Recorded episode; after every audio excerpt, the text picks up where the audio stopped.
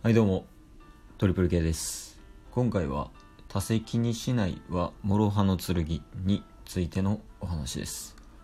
えー少し前にですねこう多責にする人のせいにすることはすごい楽なことだと触れましたがあの全て多責ではなく自分の責任にすべきなのかそれって本当に大丈夫なんかじゃあどうすればいいんかっていう話を今日はさせていただきたいなと思っています。えまず多席の話ですね。ここは、まあ、今日のポイントではないのでちょっとサクッといきたいと思います、またまにですねこう何か失敗した時だったりこう自分が不利な場合に人のせいにするっていう人がいますよね。で私はこれはこう楽をしたいからだと思っています。例えば何か失敗した時相手のせいにすれば、まあ、自分が嫌な思いをしないで済みますし、まあ、相手に責任を全て押し付けることができるからですね。で今回のポイントである自責についてですね。例えばなんですけどもこう何かの不具合だったりトラブルっていうのが発生した時ほぼ自分にも相手にも何かしらの責任は発生してると思っています。なんで10対0はありえないと思ってます。絶対に9対1、まあ、また5対5だったりとかそういう風に安分されると思ってます。でそこでですね相手に全責任を押し付けず、まあ自分の何が悪かったのかっていうのを考えることは非常に大事なことだと思っています。まあ客観的に見てですね、まあ、ほとんどの割合が相手の過失である場合であっても、まあ、自分の責任が何なのかっていうのを考えることは非常に難しいことやと思います。まあただですね、まあそこで自分の責任が何だったのかっていうことをこうちょっとでも考えることによって次回はどう対応すればいいのかまあ次に同じようなことが起きた場合どういう対応策を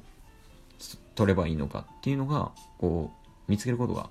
できるかもしれないですね。でまあ対応策っていうのが見えなかったとしてもこう次回の対応策のリソースとして使用することができるかもしれないので、まあ、それはプラスに働くことじゃないかなと思います。でそういうふうにこう深く考えることによって、まあ、最終的なんですけども、まあ、自分自身を成長させることもできると思っています。あとはですねその自責にするっていう癖をもう日頃からつけてしまえば、まあ、成長する機会っていうのがどんどんどんどん増えるっていうことですね。ただもうこれ逆で考えた場合、まあ、すぐ人のせいにする人はこう自分を成長させるチャンスをこうミスミス自らの手で捨てているというイメージになりますね。でただ全て自責にするっていうのはこれは非常に危険なんですよね、まあ、例えば全て自責にしてしまうとこう相手の罪の意識がこう薄れていく。でかつこうどんどん自分のせいにこうしていく。あされるですね。どんどん自分のせいにされることでこうどんどんどんどんこう自分の方に責任が押し付けられて辛くなったりするかもしれないです。そこで、まあ、話の途中でもあったんですけども、まあ、ほぼ自分にも相手にも何かしらの責任は発生しているっていうことがキーになります、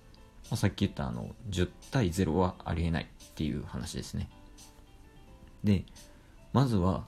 まあ自分の責任は何だったのか。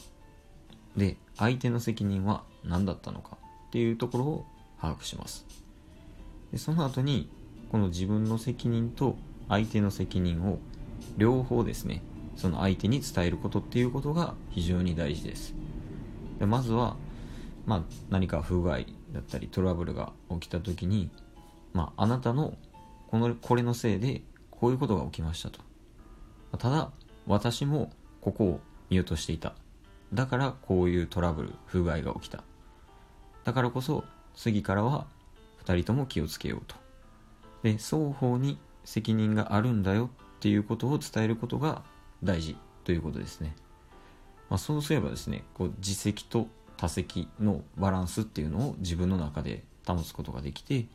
で、まあ、いい環境下でこう自分をモチベートしながらこう成長することができると思っております。えー、以上が本日の話となります、まあ、大事なのはこの自責と他責のバランスを取ることです、まあ、自責にすることは、まあ、成長することに対してこう非常に重要なことなんですけどもこの他責っていうところのバランスを考えないと、まあ、自分が非常に辛い思いをしてしまうので、まあ、相手に自分と相手の責任をしっかり伝えることが重要ということですね、えー、番組の概要欄に Twitter 質問箱設けていますので、まあ、Twitter の DM お便りのほどお待ちしております。それでは今日はこの辺りでご清聴のほどありがとうございました。